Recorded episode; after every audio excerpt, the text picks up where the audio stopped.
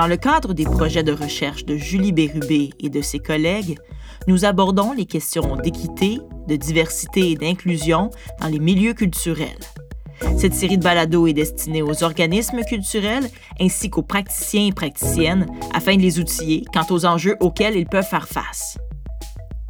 Dans cet épisode, vous pouvez entendre Paul-Antoine Martel, conseiller en relation avec les milieux à la ville de Val-d'Or. Cette municipalité, située en Abitibi-Témiscamingue, a mis en place au cours des sept dernières années différentes initiatives en matière de DI. Les réussites, les échecs, les possibilités et les défis qui s'offrent aux organisations municipales en se servant de l'exemple de Val d'Or seront présentés. Paul-Antoine Martel, bonjour, merci d'être avec nous aujourd'hui. Ça me fait plaisir, merci. Pour commencer, j'avais envie euh, de vous donner la chance peut-être de me raconter un peu votre parcours professionnel. En fait, moi, je suis à l'emploi de la ville de Val d'Or depuis, euh, depuis mai 2004. Euh, quand j'ai été embauché, j'étais animateur à la vie rurale et communautaire avec assignation au conseil de quartier. Donc, c'était tout de suite après la fusion municipale de 2002 qu'on a vécu ici à Val d'Or. Il y a quatre municipalités qui sont jointes au, Grand Val d'Or. Et euh, donc, c'est un poste qui a été créé. C'était nouveau que la ville euh, euh, s'engage dans le milieu communautaire ou dans le soutien aux organismes du milieu. Ça se faisait peut-être euh, en ce qui a trait à la vie culturelle, par exemple, ou encore au, sport et au plein air, mais avec le communautaire, c'était quelque chose de très, très nouveau. Donc, c'était à construire un peu. Ça allait être quoi notre posture par rapport aux organismes communautaires puis au dynamisme du milieu, puis comment on allait soutenir les milieux ruraux aussi? Moi, je m'occupais de neuf conseils de quartier aussi. Donc, euh, pendant euh, près d'une dizaine d'années, j'ai assisté aux rencontres de, ces conseils de quartier-là, au nombre de quatre par année. Puis éventuellement, le poste a fini par évoluer euh, au fur et à mesure de la, succession des conseils municipaux, d'apparition de nouvelles préoccupations, de tendances aussi qu'on retrouve dans le monde municipal. Donc, je me suis mis à, à, me faire confier des, des dossiers comme la rédaction de politique par exemple, la, politique familiale de la ville de Val d'Or en 2012. J'avais travaillé sur la politique environnementale. Euh, j'ai été chargé de projet pour la politique euh, culturelle aussi de la ville.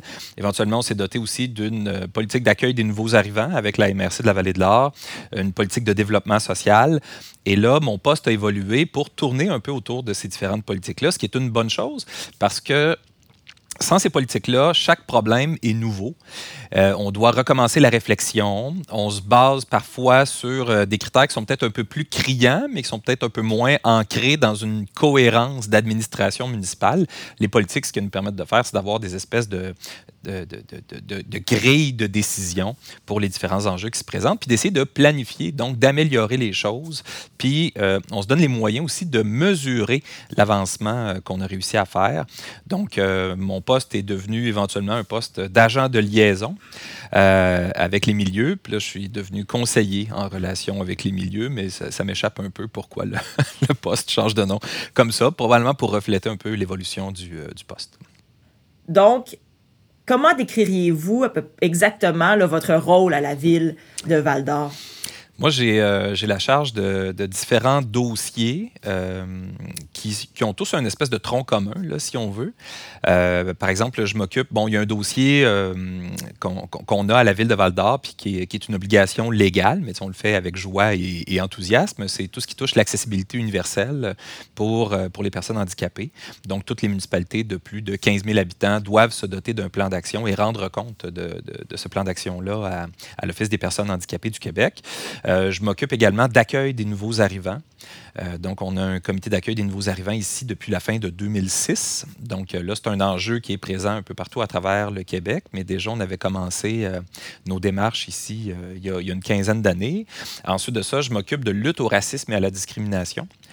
Euh, on pourra y revenir, mais euh, suite aux dénonciations par des femmes autochtones de mauvais traitements subis de la part de policiers, on a vécu une espèce de crise sociale ici à Val d'Or, puis on s'est rendu compte qu'on pouvait travailler en amont de ces crises-là pour améliorer le climat social, mais surtout pour faire en sorte que tout le monde se sente bien ici, puisse pleinement s'épanouir. Euh, je m'occupe également ben, de tout le suivi de la politique en développement social du suivi de la politique familiale, des dossiers liés à l'itinérance. Euh, puis je soutiens différents services de la ville aussi, euh, par exemple dans l'élaboration de politique, euh, encore la politique culturelle, on a une nouvelle version qui a été adoptée en 2020 et il y a une politique en environnement qui s'en vient aussi. Donc moi j'apporte le regard des différentes politiques dont j'assure le suivi dans l'élaboration de ces différentes politiques-là pour qu'on soit cohérent aussi dans, dans l'ensemble de, de nos orientations puis de nos décisions. Mais justement, vous avez brièvement parlé de politique culturelle. Quelle est, selon vous, l'importance des milieux culturels euh, pour la ville de Val d'Or? En fait, euh, il fut un temps où la culture, c'était considéré comme un, dire, un simple loisir euh, un, loisir euh, riche euh, en possibilités, mais surtout, on offrait un service de bibliothèque puis des spectacles, surtout. Éventuellement, il y a des ateliers culturels qui sont ajoutés.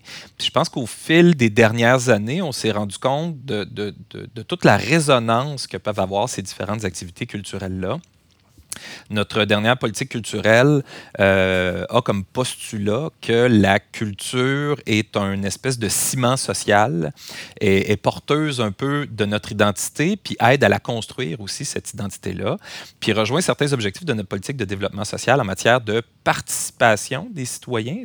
C'est même pas engagement des citoyens, c'est juste participation, sortir de chez soi, fréquenter les lieux publics, euh, rencontrer les gens sur la rue. Donc la culture est un, extraordinaire euh, prétexte pour ça, euh, mais c'est aussi un, vecteur d'engagement, c'est un vecteur d'inclusion aussi. C'est ce qu'on a, c'est ce qu'on a réalisé au fil des années, puis qu'on a inscrit directement dans, dans, notre politique. Puis quand on, a, quand on ajoute à ça le, le patrimoine, que ce soit en mettant en valeur notre passé, notre histoire, mais aussi en, collectant le patrimoine actuel pour, euh, au bénéfice des générations futures, ben, on se rend compte que euh, la culture, c'est vraiment notre manière d'être, c'est au-delà des arts, c'est vraiment notre manière d'exister, notre manière d'interagir, c'est notre identité profonde, mais pas une identité qui est basée sur le passé, c'est une identité qui se construit puis qui se tricote un peu au jour le jour. Donc c'est un peu euh, comme ça qu'on a placé notre, notre politique culturelle dans, dans notre administration municipale. C'est vraiment intéressant. Puis justement, lorsqu'il est question euh, d'équité, de diversité et d'inclusion, ce serait quoi l'importance de ça pour peut-être une municipalité ou une ville en général, dans un premier temps, et dans un deuxième temps, ce serait quoi l'importance pour Val d'Or plus spécifiquement?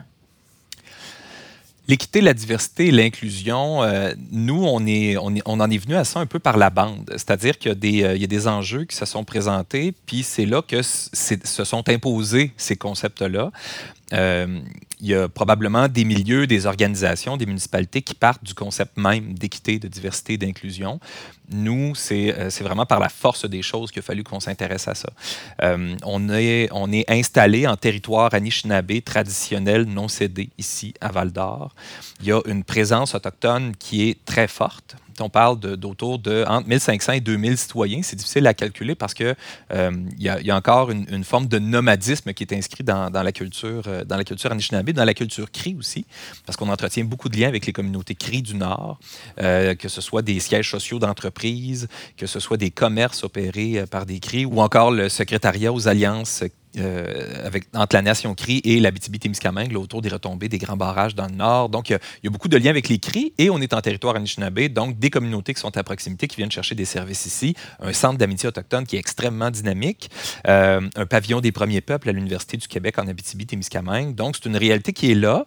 Euh, longtemps, on, on avait des trajectoires qui étaient très parallèles, puis on s'est rendu compte que c'était pas suffisant d'être au même endroit mais sans interagir. Fallait commencer à euh, trouver une manière d'être ensemble, inventer un nous commun. Mais euh, ça se fait pas juste en, criant ciseaux. Il, y a, il, y a, des blessures du passé, il y a des préjugés, je veux dire, de part et d'autre, mais surtout chez la population euh, alloctone. donc, il y, avait beaucoup de trucs à raccommoder.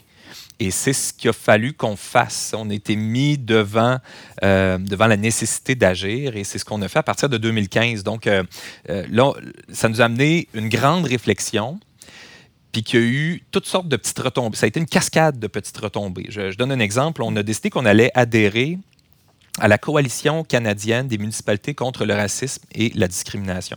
Donc, c'est une, une, coalition, comme je dis, qui est canadienne. C'est sous l'égide de la Commission canadienne pour l'UNESCO. Des coalitions comme ça, euh, sous l'égide de l'UNESCO, il y en a un peu partout à travers le monde. Ça va euh, du monde arabe à l'Afrique, à l'Europe, en passant par l'Asie, les États-Unis, etc. Donc, euh, nous, on a entamé le processus pour y adhérer. Avant d'adhérer, nous, on souhaitait avoir le plan d'action. Donc, il y a plusieurs municipalités au Québec qui ont fait le pas symbolique de dire nous, on, adhère aux objectifs, mais après ça, quand vient le temps de se doter d'un plan d'action puis de mesurer les accomplissements, c'est plus difficile de, de, de, poursuivre le marathon puis de se rendre jusque-là. Euh, donc, nous, la décision qui a été prise, c'est non, non, non. Nous, on va faire un état des lieux on va monter notre plan d'action aussi en collaboration avec, euh, avec la population puis avec nos partenaires. Ça nous amenait à réfléchir sur l'occurrence du racisme à Val d'Or. Comment ça se passe? Comment ça se produit? C'est quoi ses ingrédients? C'est quoi ses racines? Euh, donc, on a beaucoup consulté euh, d'experts, on a consulté de la littérature, on a fait des, des groupes de discussion autour euh, du sujet. Ça nous a aidé à mieux comprendre la dynamique du racisme, euh, qui est beaucoup axée sur des préjugés, de la méconnaissance, puis l'absence de lien. Ce qu'on s'est rendu compte, c'est que le racisme et les préjugés, c'est comme une espèce de position cristallisée, mais qu'on peut faire fondre un peu sous l'action de la rencontre, puis euh, de la connaissance. Donc, on a choisi de miser là-dessus dans nos actions, beaucoup. Mais comment on génère des rencontres entre les gens? Euh, comment euh, on, on, réussit à créer une espèce de connaissance intime puis une connaissance sensible qui va permettre d'aller au-delà des préjugés. Puis c'est là que la culture est entrée euh, en ligne de compte, donc en collaboration avec notre service culturel, l'animatrice culturelle qui est devenue bon, coordonnatrice à la programmation. Euh, on a monté des activités de médiation culturelle, par exemple. On a généré des occasions de participation euh, de, gens issus de la diversité à des activités. On a donné de la place à la culture autochtone dans des activités. Bien, quand je dis on a donné de la place, on a construit une place avec euh, nos partenaires autochtones dans différentes activités pour qu'il y ait une visibilité, pour, je veux dire, normaliser, pour, pour arrêter que ce soit quelque chose d'exceptionnel, mais pour montrer que ça fait partie de notre tissu social. Puis le but, c'est pas non plus de s'inventer des, facettes ou s'inventer euh, une identité qu'on n'a pas. C'est de prendre ce qui existe puis d'essayer de le mettre de l'avant. Donc, vous voyez, euh, un, enjeu qui était de, cohésion sociale puis de paix sociale s'est transformé en une espèce de nouvelle façon de concevoir notre culture, puis en nouvelle méthode d'intervention aussi. quand je dis la médiation culturelle, on, l'a pris au sens brut. Oui, il y a des activités de médiation culturelle avec des médiateurs, des médiatrices qui sont possibles d'organiser, mais la culture comme méthode pour permettre à des gens d'entrer en contact on a, on de, mettre ça en place aussi. Puis quand dis la culture, c'est au sens très, très large. J'ai organisé un groupe d'immigrants pour aller voir une partie des foreurs de Val d'Or.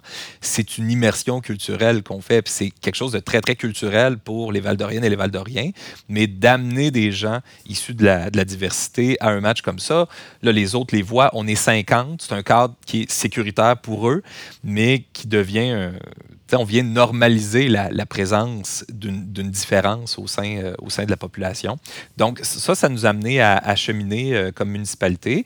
Quand on parle d'accueil euh, des nouveaux arrivants, ben, notre méthode d'accueillir a évolué au fil du temps, alors qu'avant, on faisait surtout de l'accueil. On en est venu à, faire, à essayer de faire de l'inclusion, de l'intégration au sein de la trame sociale. Puis comment on fait ça? Ben, on le fait en créant des liens sociaux c'est pas tout de dire aux gens Hey, vous êtes Valdorienne, Valdorien, bravo. On leur donne un T-shirt puis on fait des affiches. Euh, c'est expérientiel aussi, l'identité. Donc, comment on fait vivre des expériences aux gens? Puis moi, j'ai appelé ça éventuellement le, le principe du dossard. Hein, quand euh, on avait organisé une grande fête des familles, en fait, on le fait à chaque année euh, dans le cadre de la Semaine québécoise des familles, et on avait besoin de bénévoles. Puis il y a des organismes qui se sont, euh, qui se sont formés dans, dans la société civile, une association de Camerounais et une association d'Ivoiriens. Ici, à Val d'Or. Hein, on dit à 500 km de, ce que les gens appellent la civilisation, soit Montréal. Mais nous, eux se sont organisés, puis ça devient des partenaires super le fun. Et on avait besoin de bénévoles. Fait que je leur envoie un courriel, puis euh, eux partagent ça parmi leurs membres et il y a 5-6 membres de chacune des deux organisations qui se présentent et on leur remet un dossard. Donc, pour moi, ça devient une activité d'accueil des nouveaux arrivants jusqu'à un certain point, mais ou au lieu de leur dire Hey, asseyez-vous dans la chaise de l'invité, on vous a fait à souper, vous êtes des invités, vous êtes nouveaux, vous êtes des nouveaux arrivants. Là, on dit non, on a besoin d'aide. Voici un dossard. Et là, quand tu as un dossard, tu fais partie de l'équipe. Et il y, a des gens qui, ont vu que moi-même j'avais un dossard, puis qui, bon, euh, qui, m'ont connu, qui ont dit Hey, mais c'est le fun de voir les immigrants s'impliquer de même. Fait que le, regard sur les personnes issues de l'immigration change, le regard des personnes de l'immigration aussi sur l'activité change.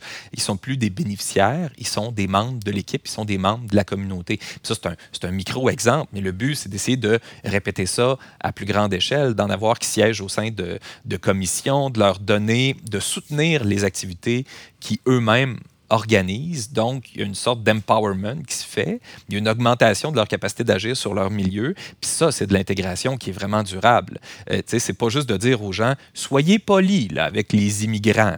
Il, faut vraiment aller au-delà de ça.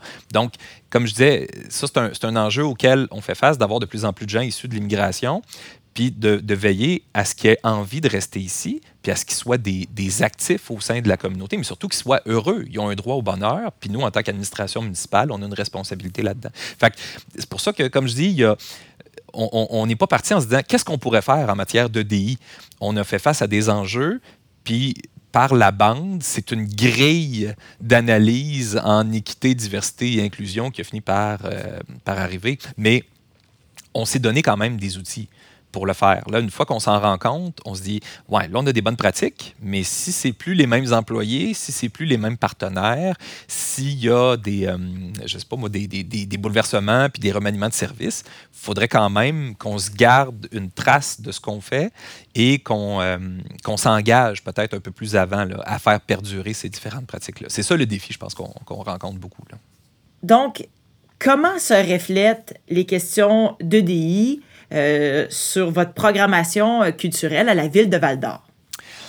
c'est que, euh, dans le fond, on y va en essayant de couvrir puis de rejoindre différentes clientèles. dans la politique culturelle qu'on a adoptée il y a ça un peu moins de deux ans, on s'est questionné sur l'accessibilité déjà à la culture. Donc, comment pouvoir participer à la vie culturelle?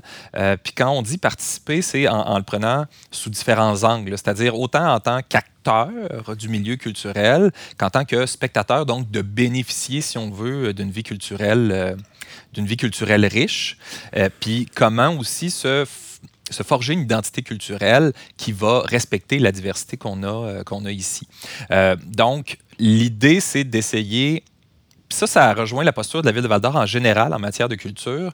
Dépendamment de la taille des villes, euh, puis dépendamment aussi de la vitalité de leur milieu culturel, il y a des villes qui sont très peu interventionnistes, qui vont servir vraiment juste de soutien euh, au milieu culturel qui déjà est très euh, dynamique. Je donnerai l'exemple de la ville de Rouen-Noranda, par exemple, qui joue un rôle, mais le milieu culturel est tellement riche que leur rôle est de s'assurer de maintenir l'élan, si on veut, de, de cette scène culturelle-là. Alors qu'ici à Val-d'Or, on a à jouer un rôle de, catalyseur, si on veut, de mettre en place des choses, d'outiller nos partenaires pour qu'ils puissent faire vivre, si on mm. veut, cette vie culturelle-là. Ça ne peut pas juste reposer sur nos épaules. Puis c'est le risque. Ça va beaucoup plus rapidement si on organise tout de notre côté, euh, plutôt que d'attendre que le milieu soit en mesure de faire des choses. Donc, c'est de trouver l'équilibre euh, là-dedans. Puis, étant donné qu'on doit, euh, qu'on doit agir, qu'on doit démarrer des trucs, il ben, faut qu'on ait la préoccupation des différentes euh, clientèles qui existent euh, à la ville de Val d'Or. Comment on va chercher les publics, quels sont les obstacles à la participation culturelle qui sont rencontrés? Et de trouver des solutions à ces différents obstacles-là. Donc, on essaie d'y aller en, collaborant beaucoup, mon, je veux dire mon service, mais je suis tout seul.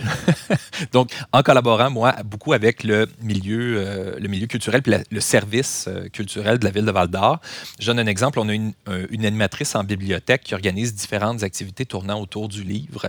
Donc, euh, euh, déjà, elle a des préoccupations d'accessibilité euh, aux activités pour qu'elles soient gratuites, organiser des heures du compte avec des des personnes issues de l'immigration, une heure du compte en anglais aussi, parce qu'il y a quand même une population anglophone ici, donc c'est story time. Euh, donc ça permet d'impliquer des gens, de mettre en valeur différentes cultures, euh, d'ouvrir l'esprit euh, des, tout petits qui assistent à ces événements-là, de mettre à contribution des gens qui préparent des petites bouchées, puis donc d'ouvrir la bibliothèque, d'en faire un, de solidifier peut-être son son rôle de troisième lieu, là, de lieu qui, est sécuritaire pour tout le monde, qui est ouvert, puis qui permet de faire découvrir, mais de s'exprimer euh, aussi. Donc, ça a un impact sur cette programmation-là. Euh, il y a les activités de médiation culturelle brute qu'on a organisées. Il y en a un, ça s'appelait Fibre, une activité qui s'appelait Fibre et Femmes. Euh, donc, l'idée, c'était d'avoir une médiatrice culturelle qui rassemblait un groupe de femmes issues de l'immigration ou pas, et c'était de faire des activités autour du textile. ça pouvait être à la fois des visites dans un centre de recyclage de vêtements, pour aller chercher des textiles, des techniques de broderie, des techniques de tricot, des collages. Et tout ça, c'était prétexte à asseoir ensemble ces femmes-là pour qu'elles puissent se rencontrer. Euh, puis il n'y avait pas d'autre objectif que la rencontre. Pas besoin d'aller loin, ce n'est pas, pas de l'art-thérapie, c'est de la rencontre. Euh, ça a permis de créer des, euh, des, des, moments magiques, donc sur une, dizaine de semaines et autant d'activités. sinon, on en a fait en collaboration avec euh, le, cours de francisation qui a la formation générale aux adultes, donc des gens qui, sont issus d'une dizaine de pays différents. Euh, qu'on a, euh, qu'on, a matché, avec qui on a jumelé des, un conteur et une médiatrice culturelle. Donc, ils se sont partagés des histoires issues de leur culture d'origine, ou encore, ils ont conçu une histoire s'inspirant de leur euh, passage euh, dans un nouveau pays, dans une nouvelle culture. Il y a une illustratrice qui a illustré ces différents contes-là, puis ça fait l'objet d'une exposition sur des, panneaux géants le long d'un sentier qui se rend jusqu'à notre forêt récréative. Donc, on met en valeur ce que les gens euh, sont, ce que les gens font, cette diversité-là de parcours qu'on retrouve ici à Val d'Or, mais surtout, on, les met en vedette. Ces gens-là qui peinent à maîtriser la langue, il y a un message très fort qui sont les bienvenus, puis on fait l'activité euh, de lancement ici à la bibliothèque, pas à la bibliothèque municipale, mais à l'hôtel de ville. Euh, donc, donc avec signature du livre d'or après une séance de conseil, les gens sont, honorés de faire ça. Donc, c'est des gestes qui sont simples, mais qui ont une lourde charge symbolique. Puis on essaie de leur donner du retentissement. Donc, de normaliser cette, diversité-là qui existe. Puis c'est vraiment à deux tableaux qu'on peut, travailler, c'est-à-dire euh, l'activité elle-même sur les gens qui participent ils en bénéficient de, cette activité-là, mais les retombées qu'on est capable de leur donner, qu'il y ait plus de gens qui en soient conscients, qu'il y ait plus de gens qui assistent, euh, puis qui s'ouvrent l'esprit peut-être un petit peu, puis l'ouverture d'esprit, c'est pas, pas un interrupteur qu'on peut, euh, actionner, puis bah, soudainement les gens sont ouverts d'esprit. Je pense que c'est de pousser petit à petit, puis de rajouter des poussées constantes, sans brusquer les gens non plus.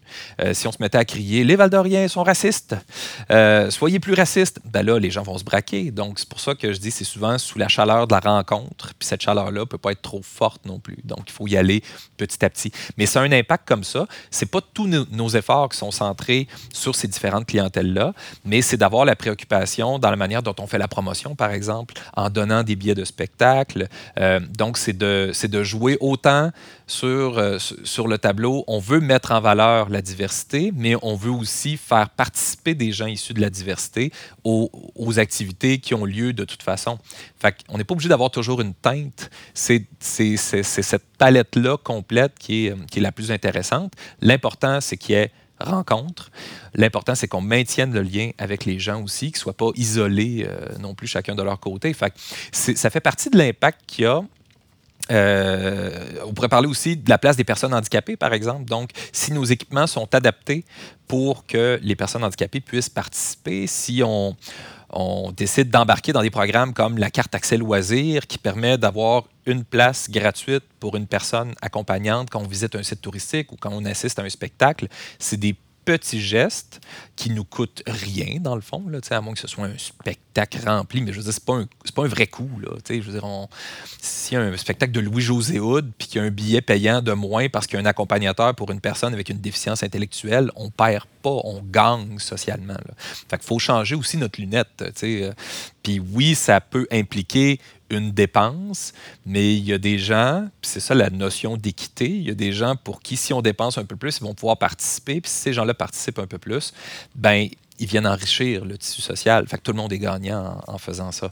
Mais c'est euh, des, des, des, défis parce qu'il faut s'en souvenir. Il faut, il faut le faire.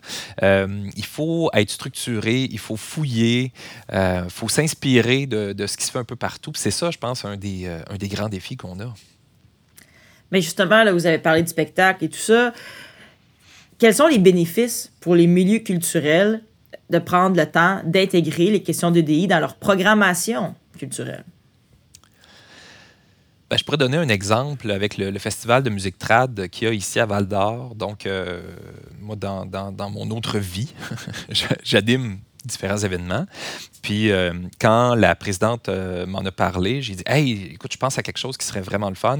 Euh, il me semble que ce serait bien si vous nous donniez des billets. Là, je portais deux chapeaux, mais je suis quand même capable de, jongler avec, avec les chapeaux. Ça serait bien si vous nous donniez des billets afin qu'on puisse les faire tirer parmi notre banque de nouveaux arrivants. Donc, des personnes issues de l'immigration qui iraient participer à un festival de musique trad je trouve qu'il y a là quelque chose d'intéressant. Donc, elle nous a donné des billets, puis au-delà de ce nombre-là euh, de billets, ben, toutes les autres personnes qui voulaient participer on avait un tarif à 50% que nous, on s'engageait à, acquitter. Fait l'idée, c'était d'amener du public. Donc, ils étaient gagnants, eux, d'avoir plus de gens qui participent. Puis, en plus de ça, après chaque soirée de spectacle, il y a un jam, donc une espèce de, séance de musique improvisée euh, traditionnelle. Ben, il y avait certaines personnes issues de l'immigration qui étaient là, avaient des djembés dans l'auto, sont allés les chercher. Donc, on a eu droit à un jam violon et djembé, qui est quand même quelque chose d'un peu magique. Euh, donc là, on ajoute à l'expérience de tout le monde qui participe au festival, on ajoute à l'expérience de ces gens-là qui peuvent apporter un brin de leur culture, puis qui l'intègrent dans quelque chose de typiquement québécois, mais c'est comme si il n'y a, pas de, symbole plus puissant de la possibilité d'intégrer la culture de l'autre sans nuire à la culture québécoise. C'est, moi, j'utilise l'exemple des fois de Nacera, euh, qui travaille dans un laboratoire d'analyse minière, mais Nacera a fait des baklava. Moi, je connaissais personne qui faisait des baklava ici. Là. Je ne dis pas que personne n'était capable, mais il y a personne qui en faisait régulièrement. Nacera fait des baklava au sirop d'érable. C'est juste ça, c'est trippant. Mais l'image que j'utilise, c'est on a comme un grand livre de recettes collectif. on a une espèce de somme de savoir, ici, les Valdoriennes et les Valdoriens. Et avec l'arrivée de Nacera, ben, on a ajouté une page dans notre livre de recettes, soit les baklava. Puis elle, nous en a préparé euh, une dizaine de fois pour des activités d'accueil de nouveaux arrivants. Fait il n'a pas fallu qu'on enlève une page pour faire de la place à Nacera on a ajouté une page dans notre livre de recettes. Il n'y a personne qui nous a demandé de dire Ouais, mais là, si on fait des baklava on fera plus de pâté à viande. C'est pas ça, là. je veux dire, on est capable de continuer à faire du pâté à viande. Puis Nacera n'exige jamais qu'on ne mange pas de bacon. Fait il, s'agit de voir les choses un peu différemment. Puis on voit qu'on gagne avec cette diversité-là, puis en lui faisant une place. Ça a été le cas avec le Festival Trad. Mais si les gens se mettent à fréquenter les lieux culturels, si euh, y a des artistes là-dedans, c'est plus difficile pour eux. Puis ça, c'est quelque chose, c'est impossible qu'on accueille 100, 150 euh, immigrants par année, puis qu'il n'y en ait aucun qui joue de la musique, qu'il n'y en ait aucun qui fasse du compte. Mais je pense qu'il y a une gêne qui, il faut réussir à normaliser ça, puis à créer des exemples pour eux, puis à faire en sorte qu'ils se sentent bien là-dedans. Mais quand on va avoir ça en plus, ben on va avoir plus d'artistes à Val d'Or, donc plus d'offres pour des événements, plus d'offres euh, euh, pour avoir du contenu local dans les événements qu'on organise, euh, plus d'initiatives, plus de spectacles, une plus grande variété. Donc toute la communauté y gagne. Mais pour ça, il faut qu'on leur fasse une place. Donc il y a une espèce de... Faut démarrer la machine puis la nourrir pour qu'éventuellement la machine puisse fonctionner d'elle-même, puis qu'on puisse continuer à stimuler d'autres clientèles comme ça. c'est un peu le rôle qu'on se donne, nous, en tant que municipalité. On essaie de nourrir ces passions-là, de nourrir la confiance des gens, de nourrir l'ouverture du milieu pour qu'éventuellement ce soit, ce, soit autosuffisant, si on veut. Excellents exemples. Merci pour ça. C'est très imagé, c'est très clair. Merci beaucoup. Euh, vous m'avez parlé de plein, plein de choses positives. Euh, c'est vraiment génial ce que vous réussissez à faire à Val d'Or. Est-ce qu'il y a des défis auxquels parfois vous faites face euh, dans l'intégration des questions d'EDI dans votre programmation culturelle? Bien, que ce soit dans, dans, la programmation culturelle ou dans l'ensemble de nos activités, c'est qu'il y a une, une, une vision un peu étroite qui peut exister parfois du rôle des municipalités.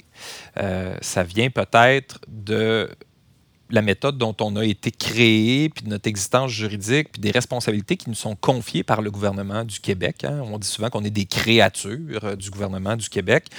Euh, puis on a des revenus qui sont, somme toute, limités. Bon, plus la ville grandit, évidemment, plus, plus elle est densément peuplée, plus c'est aisé d'offrir des services. Mais quand on a à occuper un territoire qui est quand même assez vaste, ici, Val d'Or, c'est 4000 km.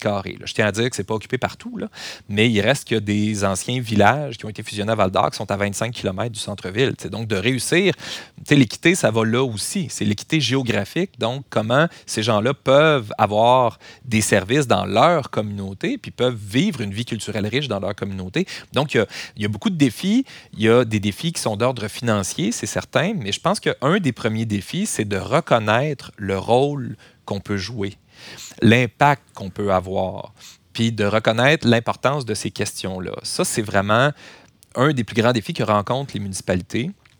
Euh, une fois qu'on l'a reconnu, comment on se structure? Puis ça, ça, en est un autre grand défi, c'est-à-dire, euh, une fois qu'on a vu le, problème, qu'on a vu la situation, quand je dis problème, c'est que des fois, ça peut être des problèmes d'intégration, ça peut être des gens laissés pour compte. Bon, une fois qu'on a vu comment ça se passe, une fois qu'on a identifié la situation sur laquelle on souhaite agir, qu'est-ce qu'on fait? Qu'est-ce qu'on fait? Et c'est le défi de se structurer.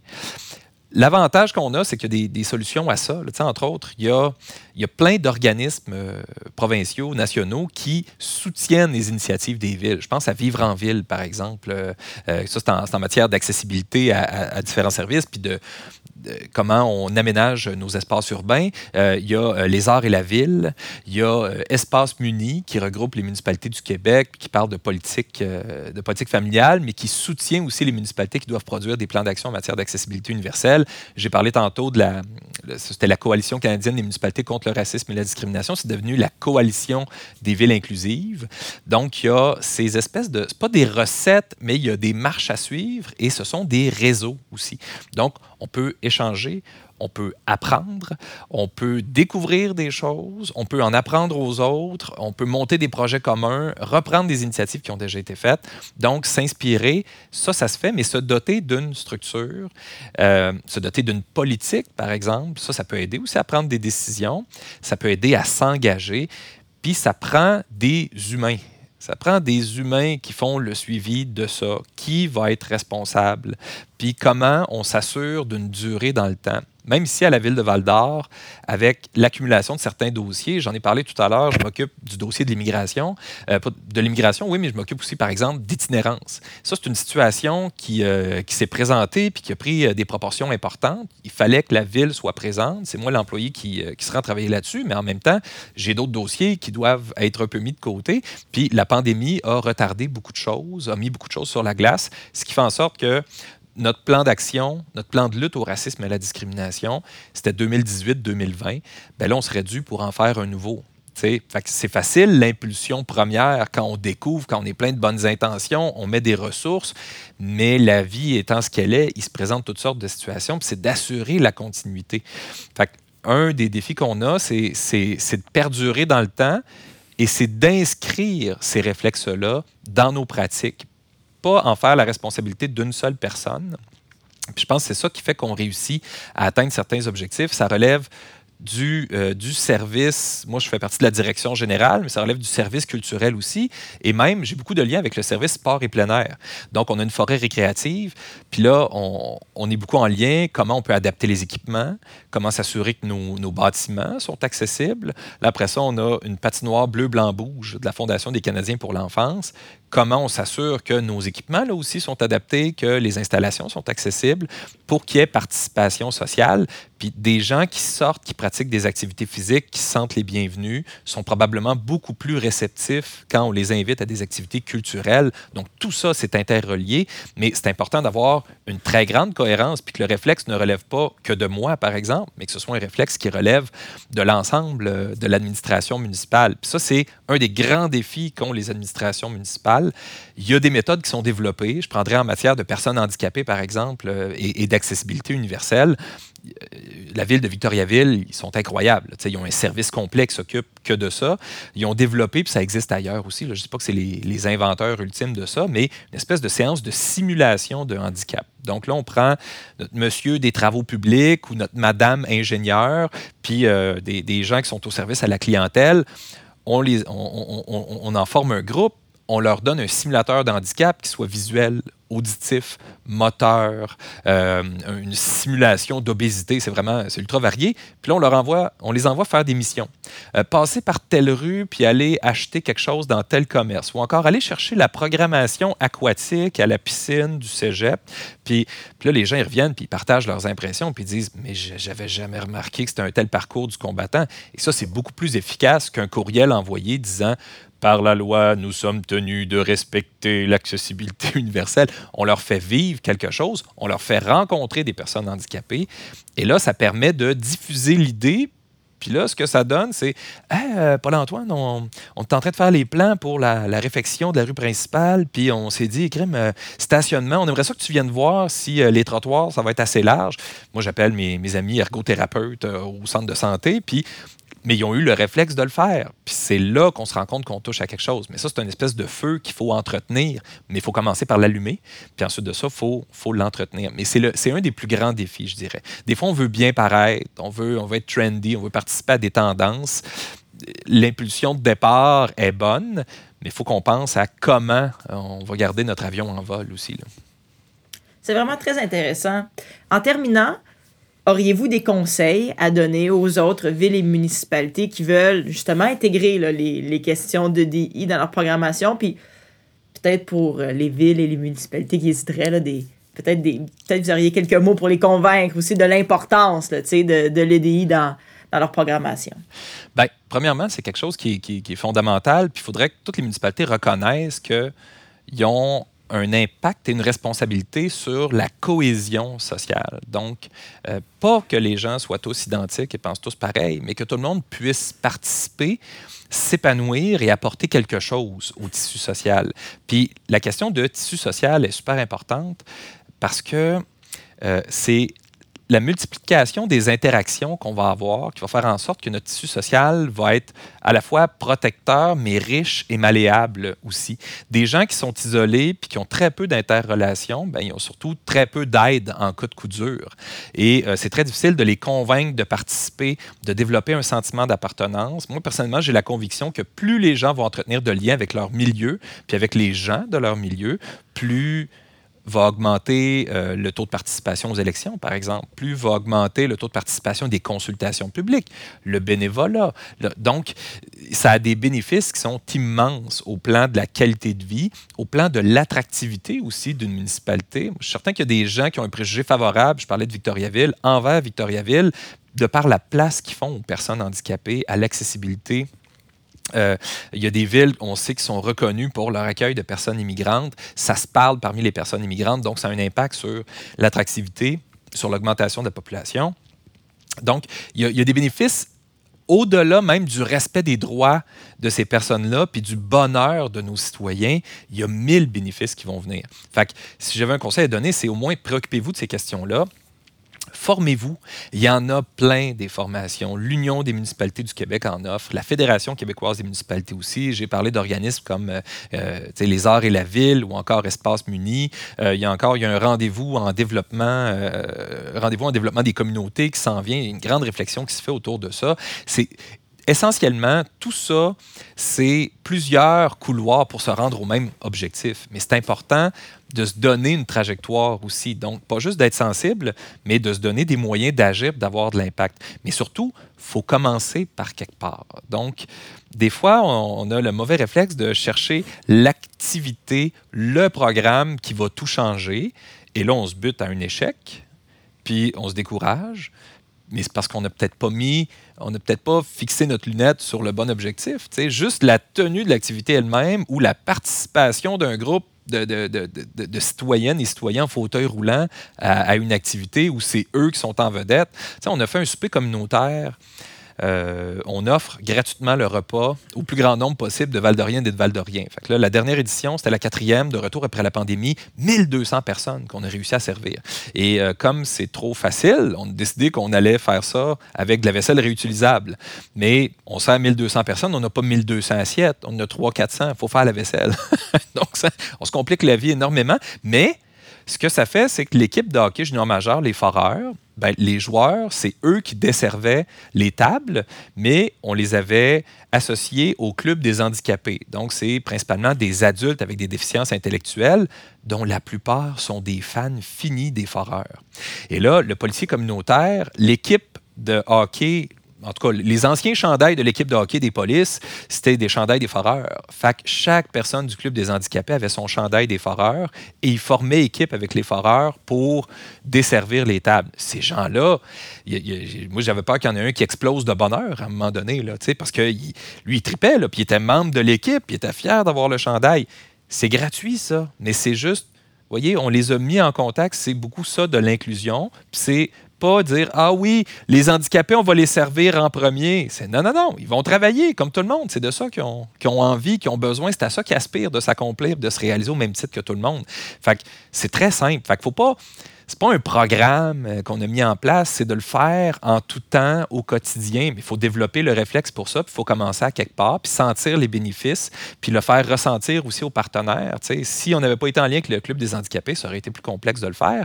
Puis si on n'avait pas un aussi bon lien avec les foreurs, ça aurait été difficile. Fait que multiplions les liens avec euh, nos partenaires on va les amener à changer leur façon de faire. Nous, on change nos façons de faire aussi, mais on répand cette idée-là, puis ça devient une partie de nous-mêmes à un certain moment. Fait qu'il faut commencer petit, mais il faut commencer. Fait que même le, tour du monde à pied euh, commence, j'imagine, par un premier pas. Fait que c'est ça. Faites votre premier pas, faites un deuxième, puis vous prendrez une pause à un moment donné, mais vous vous relèverez puis vous continuerez. Paul-Antoine Martel, c'était vraiment très intéressant, très inspirant de vous parler aujourd'hui.